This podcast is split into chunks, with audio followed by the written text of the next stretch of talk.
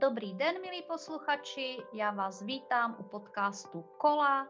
Dneska jsme si připravili pro vás velmi zajímavé téma a to je téma bolest a psychika. Já mám tu čest přivítat uh, vlastně do našeho podcastu paní doktorku neuroložku Danu Halbichovou. Já tě vítám, Dano. Já děkuji Jani za pozvání a e, Můžeš se nám... bychom si Pověz. Ráda bych se s vámi, milí posluchači, dneska podělila o tom, co je moje specializace a to je léčba bolesti. Takže pokusím se krátce, stručně a jasně odpovědět, Jano, tvoje dotazy. Dobře, ale než se do toho pustíme, a já jsem moc ráda, že jsi tady s námi, pojď nám ještě trošku něco říct o sobě, to znamená, kde pracuješ, co pracuješ, říkáš, že je to tvoje doména bolest, říct, proto tady jsi, ale ještě nám něco řekni o sobě.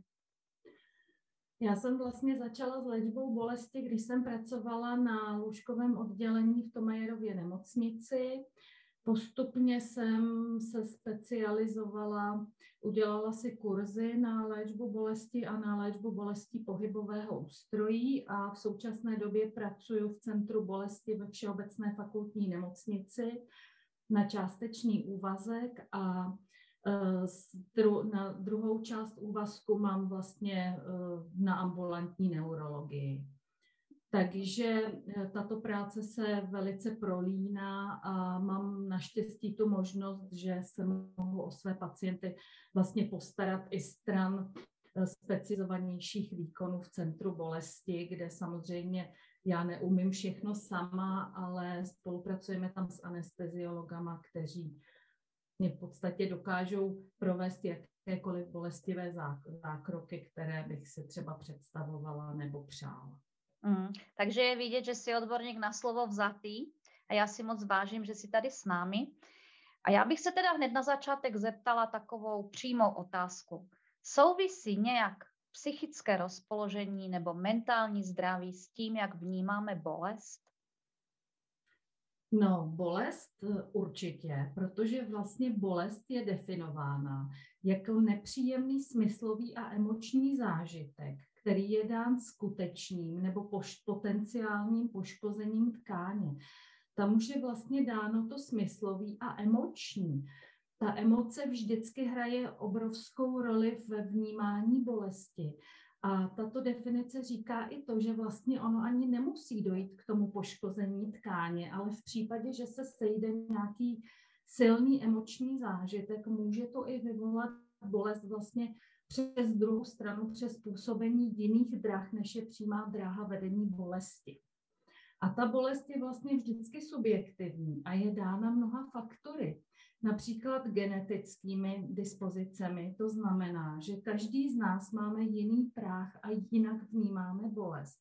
A potom samozřejmě psychickými faktory a zevním prostředím. A to hlavně záleží na tom, v jakém psychickém rozpoložení nás ta bolest zastihne.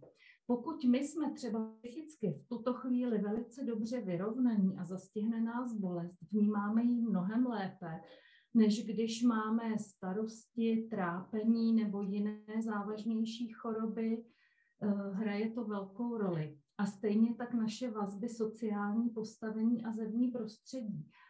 To znamená, jaké závisí na tom, jaké máme vazby s okolím, jak nás dokáže podpořit rodina v případě, že nás zastihne bolest. A byla taková velice zajímavá studie, u nás nevím, jestli dělala, ale v Spojených státech, kdy uh, Spojené státy americké mají zhruba 300 milionů obyvatel a prokázalo se, že zhruba 50 milionů lidí uh, trpí nebo bylo léčené pro chronickou bolest. To znamená asi každý pátý člověk. A v této studii se zabývali tím, kdo se, kdo se uh, u koho je ta bolest silnější. A tam se ukázalo, že sociálně slabší lidé, lidé, kteří žijou sami, lidé, kteří jsou nemocní, i ti, kteří mají menší příjmy a jejich léčba je hrazená z veřejného zdravotního pojištění, tu bolest mají mnohem intenzivnější než lidé, kteří jsou eh, ve výhodnějším postavení, ať už je to finanční nebo vazby s okolím nebo zaměstnání. Uh-huh. Takže já ti do toho vstoupím, to jsou strašně zajímavé věci hned na začátek rozhovoru. Takže já se zachytím té studie, o které si vlastně teď mluvila. Je to opravdu tak, že když jsem ve finanční krizi, když jsem nešťastná, když ehm, eh, eh, mám nějaké opravdu životní problémy, to znamená, když zažívám dlouhodobý stres, tak to opravdu ovlivňuje to, jak moc mě něco bolí. To znamená, dobře, tak já mám třeba vřet, anebo v tvém případě si neurolog mám nějaké bolesti zad, nebo bolesti kloubu, nebo zkusme zůstat u té bolesti zad. Znamená to, že opravdu ty třeba i v té ordinaci můžeš vypozorovat to, že, že člověk e, může vnímat bolest víc, pokud není v duševní pohodě? Určitě je veliký rozdíl v tom vnímání bolesti. A uh, jak bych to jednoduše vysvětlila? Ono vlastně bolest je vedená do mozku dvěma, třemi dráhami. Ta jedna je taková typická, která když působí bolestivý podnět, tak jde přes taková centra eh, až do mozkové kůry, kde je tato dráha zodpovědná za přesnou, přesné určení rozlišení bolestivého místa. Druhá část, kde je taková rozpílená dráha přes retikulární formaci, a do eh, mozkové kůry, ale do té části mozkové kůry, kde se vyhodnocují emoční, eh, emoční zážitky. Mm-hmm. A který je zodpovědný, která je zodpovědná právě za emoční vnímání bolesti. A třetí část té dráhy bolesti jde přímo právě přes takzvaný hypotalamus a amygdalu, což je uh, jako brané jako centrum toho limbického systému, který je právě zase zodpovědný za vnímání bolesti. A tam záleží, nebo za emoční složku vnímání bolesti a za to, jak silnou my tu bolest vlastně cítíme. Uh-huh, Takže uh-huh. tady se všechny ty dráhy propojují a je to spojený nám se může vytvořit vlastně bolest. Já to řeknu třeba na svém případě. Příkladě. Uh-huh. Já jsem před třema lety takový velmi závažný starosti, trápení v rodině. Trvalo to asi tři měsíce.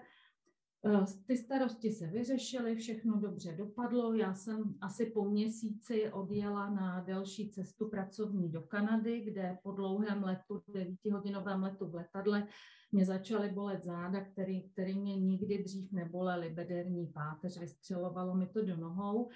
A vlastně jsem se s tím trápila skoro dva roky. A uh-huh. na to jsem si došla i na magnetickou rezonanci, protože už mi opravdu nezabíralo vůbec nic. A na té magnetické rezonanci vlastně byly chronické degenerativní změny, které jsem tam měla určitě hodně dávno předtím, než se mě ta bolest vůbec projevila. Ano. Takže já jsem 10 let chodila, nebo možná 15 let s nějakýma degenerativníma změnama, které máme všichni z nás a vůbec se mi žádný že problém neprojevil, sportovala jsem, nějak to neomezovalo. Aha. A najednou po těch starostech se mě rozbouřily záda, takže mě to opravdu trvalo Aha. minimálně dva roky, než eh, Aha. mě to přešlo. A sama bych tomu nevěděla, kdybych to nezažila na vlastní kůži, jak vlastně silnou bolest může uh, emoční zážitek spustit, emoční nepříjemný zážitek. Uh-huh. To je velmi pěkný příklad, za ten jsem ti velmi vděčná, na tom je to asi dobře vidět. To znamená, je poškozený organismus, normálně na nějakém místě je poškození, dráha, uh, dráha bolesti, která z toho poškozeného místa jde do nějaké části mozku, si říkala, uh, signalizuje, že se tam něco děje, zároveň je další dráha, která vyhodnocuje i tu emoční složku a ještě třetí dráha, která jde přímo do toho plazího, nejstarší struktury mozku. A teď vlastně závisí zřejmě, jak ty jednotlivé, eh, jak ty jednotlivé věmy nakonec ten mozek vyhodnotí. A jestli říkáš přesně ten příklad, bylo tam poškození, dlouhou dobu bylo poškození, ale já jsem tu bolest necítila. Když přišel stres, dlouhodobý stres, tak se to najednou projevilo. No, tak to je hodně zajímavé. Mě celou dobu jde na mysli, mám takovou, takovou věc, která se vůbec do neurologie nehodí, ale napadlo mě, co takhle zlomené srdce. to taky bolí teda. A to je vlastně o tom, že zřejmě v tom srdci nemáme nic poškozeného a přesto, přesto nás to bolí a bolí nás to fest. Co si o tom jenom tak pro legraci myslíš? E, Janě zlomené srdce, asi bych se dostala do něčeho, čemu nerozumím. To je spíš tvoje parketa, ale podle mého to srdce je bohatě inervované vegetativním nervovým systémem a existuje složka bolesti, které se říká vegetativní neboli útrobní uh-huh. a ta je vedená úplně jinými nervy. Takže já si myslím, že to srdce, samozřejmě ono může bolet i při poškození, ale zlomené srdce může i přes, přes ty vegetativní nervy samozřejmě souviset a je propojené s tou mozkovou kůrou, která vyhodnocuje vlastně všechny naše věmy. Jo, tak to jsem ti, no to a... jsem ti moc vděčná, že si tak lásky plně přijala můj, můj uh, srandovní příklad, ale máš velkou pravdu, protože tady budeme určitě v nějakém podcastu ještě dál mluvit o, uh, o vegetativním mozku, respektive mozku, který máme takzvaně v útrobách. Je to velmi zajímavé téma a, a jak naše útroby,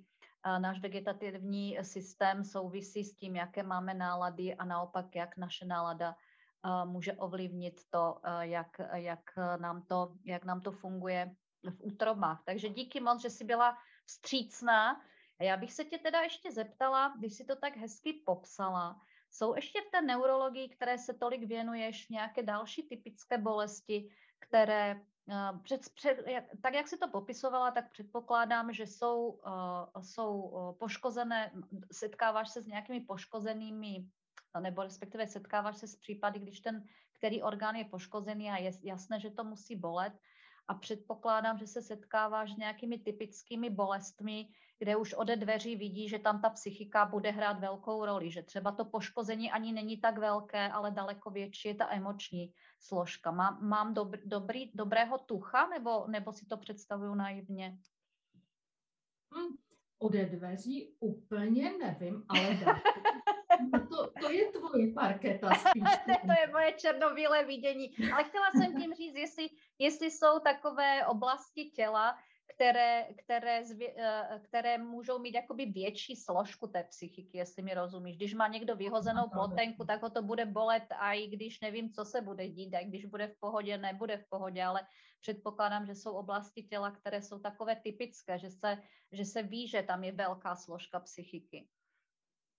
No, Janí, já bych zrovna řekla, že to vyhřezlou meziobratlovou plopenku, pokud to není tak dramatický, že utlačuje nervový mm-hmm. kořeny, tak to máme všichni. No prosím. Od 25 let začnou degenerovat meziobratlové plotenky a dělala se taky za taková zajímavá studie. 2000 zdravých sportovců se jim udělala magnetická rezonance a z těch dvou tisíc 70% mělo výhřez hmm. plotenk. Fakt, to je neuvěřitelné. Já jsem si myslela, že to je vždycky jenom nějaká jednou za sto let někdo si to, někdo si to užene, tak to je fakt zajímavý číslo. Takže ona fakt nemusí bolet, ta vyhřezlá plotenka? Ona opravdu nemusí bolet a tam hraje zase strašně velká ta psychika. No, Přestože je vyhřezlá plotenka, to je to tež, jak jsem třeba uváděla na tom mém příkladě, Přestože je vyhřezlá plotenka, tak ona může být pět let úplně v klidu, protože okolní svaly, který drží poměrně pevně tu páteř, jí nepustí nikam a nedělá tam žádnou paseku. Aha. A potom stačí buď prochladnutí, nebo stres, nebo když přijde koronavirus a my nemáme pohyb, stačí celkem malý podnět, který to dokáže rozbouřit tak, že se potom třeba dva roky trvá, než se, nebo rok určitě, než se nějakým způsobem zase ten člověk dostane do svého původního stavu, jako byl před těma projevama. Uh-huh. A jestli se si Janě ptala na ty bolesti, určitě typická bolest je bolesti krční páteře, protože uh-huh. pokud nevystřeluje eh, někam do rukou v rámci dráždění nervového kořene, tam už potom očekáváme závažný výřez plotenky. Ale krční páteř se udává, že v 70% tam hraje velkou roli psychika. A že bolesti krční páteře jsou nejčastěji odstartovaný psychickýma potížema, stejně tak i bolesti ramen. Ono rameno a krční páteř jsou úzce propojené a nemá cenu třeba odrehabilitovat nebo se zabývat léčbou bolestí ramene, když uh, neodrehabilitujeme nebo neodcvičíme krční páteř. Uh-huh. Je to vlastně daný těm člověk, který je ve stresu, to zase je tvoje parketa, má stažený svaly, zvednutý ramena, vsazenou hlavu mezi ramena, a je ta horní polovina těla je vlastně v permanentním napětí. Aha. A když já jen šahnu potom na šijový svaly nebo na trapézový svaly, tam jsou cítit takový zatvrdliny. Takže co je typický pro tu psychogenní, uh, psychogenní bolest, je zvednutý ramena, vsazení krk mezi ramenama, malinko nahrbená horní hrudní páteř. No teď si popsala můj set právě v téhle chvíli. to ty bys uměla líp popsat. Já myslím, že si to přesně popsala, jak teď sedím a soustředím se na to, co říkáš a dívám se, dívám se na obrazovku. Já se tě zeptám, možná taková, uh, nemusíš na to odpovědět, protože to už je trošku to zavání uh, povrchností, ale schválně, vidíš nějaký, vidíš nějaký dopad covidu do, na neurologickou praxi tvojí ambulantní? No zdá se mi, že obrovský, protože eh, nejenom lidi mají při covidu o velké bolesti ve svalech, bolesti zád, bolesti krční páteře, bederní páteře, ale často deprese. Mm-hmm. Takže část lidí po covidu chodí s bolestma takový nevyspytatelný, špatně hmatatelný, špatně určitelný bolesti stěhovavý celého, stěhovavé bolesti celého těla které jsou ale částečně způsobeny i tou depresí a nedají se v podstatě uchopit. Aha. Na druhou stranu sdělovací prostředky nás masírují tím, jak závažné jsou e, následky po covidu, jak závažné postižení může být. E, udává se, že existuje takzvaný postcovidový syndrom, s tím, čímž já vůbec nesouhlasím, nebo nejen já, ale infekcionisté, imunologové je to zavádějící a zbytečně to diváka nebo pacienta stresuje, protože uh-huh. už dopředu, to je ta emoční podvědomá složka, už dopředu ví, co všechno ho může při tom covidu potkat. Uh-huh. A druhá část je, že lidi jsou izolovaní, chodí depresivní, nic je nebaví, nemají pohyb, nemůžou ven, mají obavy z choroby a tudíž se to zase somatizuje takzvaně uh-huh. ta bolest, kdy se projevuje bolest má hlavy, bolest má krční, bole, bolest má bederní páteře. To jsou asi nejčastější tři typy bolestí teďka a jsou častější v období koronavirové epidemie. Já teda jenom uh, pro jistotu spo, po, použila si slovo somatizuje, uh, to znamená, je tam nějaká somatizace, nebo si použila, že lidi mají depresi, ale chodí se stěhovavými bolestmi, tak jenom jestli by si jenom mm, dokázala stručně nebo ani ne stručně, jenom jestli bychom uměli vysvětlit slovo somatizace. Proč vlastně někdo může mít depresi, ale přijde k neurologovi? Jak je to možné? Proč nepřijde rovnou k psychiatrovi? No, tak to je jen těžká otázka. Úplně nevím, jestli na to budu umět odpovědět. To je spíš Myslím si, že to je spíš zase pro tebe, pro mm-hmm. psychiatry a pro psychologi, ale z mého pohledu je to tak, že když mám špatnou náladu, jsem depresivní nebo jenom v nenáladě, tak si člověk daleko vní, víc vnímá to, co ho bolí a zaměří se jakoby podvědomě na tu bolesti složku, kterou vlastně ventiluje ty svoje starosti. Aha. Takže ona se ta bolest transformuje neboli zobrazí v, některém, v některé jiné části těla, ale může to být přesně tak, jak si říkala, třeba žaludeční vředy, bolesti žlučníku. A jiné. Eh, a jiné. A jiné. No tak já jsem, já jsem tě nechtěla vystavit uh, nějaké nepříjemné otázce, ale, ale díky, díky bohu si to přesně popsala, to znamená, já si ještě myslím, že proč chodí za tebou lidi, myslím si, že se málo ví, že se deprese může projevovat právě bolestmi různými a různými, různými uh, fyzickými problémy. Myslím si, že spousta lidí právě neví, že, uh, že bolesti uh, a třeba takové, přesně jak říkáš, zvláštní bolesti, pro které není jakoby vysvětlení, není nic na CT, není nic v krvi, není nikde nic, že vlastně tyto bolesti opravdu můžou znamenat, že je člověk v depresi, že je smutný.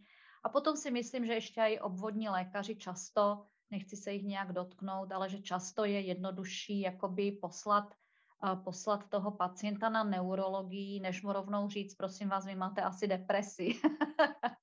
že je to opravdu asi v tom návalu, tom návalu uh, pa- pacientů, který teď jsou, tak asi je, je někdy jako lehčí pro toho klienta nejdřív pro toho pacienta jít na neurologii než na psychiatrii.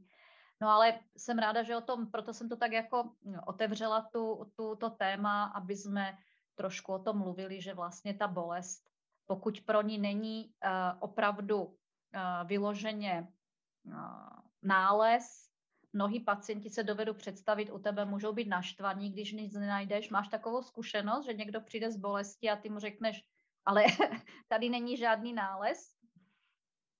Janí, úplně s tebou souhlasím, to mi mluví z duše, protože často se mi stává, nebo často, ale je to zhruba třeba čtvrtina pacientů, kteří přijdou s nějakou bolestí a ta bolest, ono, když je tam ta velká, ta emoční složka, tak ta bolest je taková neuchopitelná, nepopsatelná. A já vždycky musím toho pacienta hodně přesně vyzkoušet. My máme i škálu bolesti, aby mě přesně popsal, jestli je ta bolest ostrá, jestli je tupá, a takový pacient třeba střídá. Někdy je to tupý, někdy je to ostrý, někdy je to vlevo, někdy je to vpravo a to tam už nebývá žádná závažná patologie, ale je tam vždycky ta emoční složka. Aha. A bohužel on od toho praktika přijde přesně s tím, že má nějakou bolest, ale není už čas u praktika řešit ta psychika. Aha. Ale většinou, když já teda, abych mu mohla nějakým způsobem pomoct, tak já to samozřejmě musím pojmenovat, musím to popsat. A dost často se setkávám s tím, že když tomu pacientovi řeknu, že se jedná o psychickou bolest, tak se na mě velice často zlobí. Uh-huh. Je totiž velký lidí, kteří to nechtějí přiznat a pro kterého je jít k psychiatrovi je jakoby ostuda. Aha. Je to ještě u spousty lidí zažitý, nebo mi řeknou, já nejsem blázen, jak psychiatrovi nepůjdu. Takže, paní doktorko, vy si myslíte, že mě nic není a že aha. si to vymýšlím? Aha. Aha. Takže vlastně není v podvědomí lidí, že ta emoční složka se může, jak jsme se spolu o tom bavili, přetransformovat někam jinam, ale mnohdy se přesně za to ti děkuju, protože mnohdy se zlobí a mají pocit, že se jim buď nechci dostatečně věnovat, anebo že je to na mě jim nějakým způsobem pomoct. Aha, aha, a aha.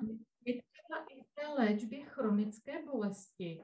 V každém centru bolesti by měl být psycholog a psychiatr, protože je spoustu technik, to zase nebudu zabíhat do tvého oboru, které pomáhají zvládat tu bolest. Takže uh-huh. já i v některých případech třeba doporučuju ne psychiatra, ale psychologa, aby spolu zvládli tu bolest. A mnohdy i říkám, pokud nevyřešíme vaší psychiku, tak není v mých silách pomoct. Uh-huh, uh-huh. No tak to bychom se asi dostali do nějakých národních průpovídek nebo nějaké uh, naší kultury, která, která uh, dost ovlivňuje to, jakým způsobem si dovolíme být smutný nebo depresivní a jakým způsobem vlastně si dovolíme být nemocný, že ta bolest je, když mě něco bolí, tak je asi daleko lépe to říct okolí, že mě něco bolí, když bych měla říct, že mě bolí duše. No ale tak to, to už je věc, která, která je asi nad rámec tuto, této, tohto rozhovoru. No Dano, my jsme to vzali letem světem, já bych si povídala velmi ráda ještě dál, protože mě zvlášť ještě zajímají bolesti hlavy, kterých jsme se nestihli dotknout. Jsou bolesti hlavy téma? Je to na jeden podcast? Mm, no, e, bolesti hlavy, myslím si, že je na hodně podcastů, Jani, ale bych zabírala místo samozřejmě zajímavějším tématům, jako si mě naladila a moc se těším na teda ty viscerální bolesti ano. A, a náš imunitní systém, který je spojený s útrobama. Na to se moc těším, to se ráda poslechnu. Ale ty bolesti hlavy je taková speciální kapitola, kterým se říká tenzní neboli tlakové bolesti hlavy. A ty jsou způsobené vlastně tím, že svaly, které se upínají na lepku, jsou stažené. A tady hraje velkou roli u vyvolání těchto bolestí většinou stres, únava, vyčerpání, nevyspání a podobně. Takže a jsou i kapitolo, kapitola takzvaných psychogenních bolestí hlavy. O, tak to je voda na můj mlín, to je voda na můj mlín. Dano, já ti moc děkuju, bylo to velmi zajímavé. A hodně jsem se dověděla. Děkuji ti za tvůj čas a doufám, že se tady ještě potkáme. Jano, já děkuji za pozvání a moc si toho vážím. Děkuji a pěkný večer vám všem. Loučím se s posluchači, loučím se s Danou, děkujeme a mějte se krásně. Ať vás nic nebolí, hlavně ne záda.